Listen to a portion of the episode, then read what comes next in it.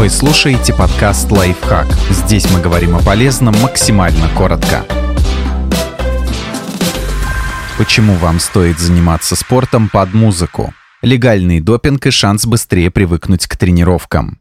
С музыкой легче заниматься. Слушая ритмичные мелодии, люди переносят тренировки гораздо легче, чем в тишине или по чужие разговоры. Также бодрые треки сглаживают неприятные эмоции от утомления мышц во время силовых упражнений и увеличивают удовольствие от интенсивных интервальных тренировок. Музыка снижает уровень воспринимаемых усилий во время физической активности на 10-19%. Ученые предполагают, что это происходит из-за особенностей передачи нервных импульсов в мозг. Когда вы слушаете музыку, звуковые сигналы конкурируют с информацией от тела, которая сообщает, как ему тяжело. В результате вы чуть меньше обращаете внимание на телесный дискомфорт и кайфуете от любимых треков. Правда, когда дело доходит до действительно тяжелых занятий, сигналы организма становятся слишком настойчивыми, и музыка уже не может их перекрыть. Музыка помогает сделать больше.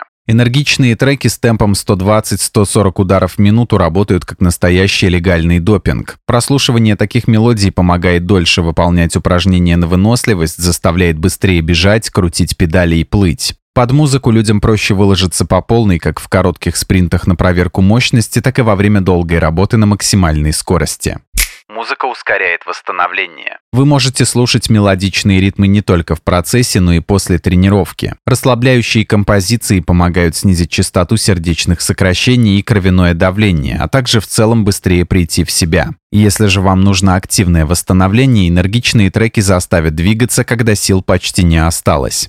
Музыка помогает привыкнуть к тренировкам. Музыка помогает превратить тренировки в источник позитивных эмоций. Поначалу вы будете кайфовать от своего плейлиста, а по мере работы в мозгу увеличится уровень серотонина, гормона удовольствия.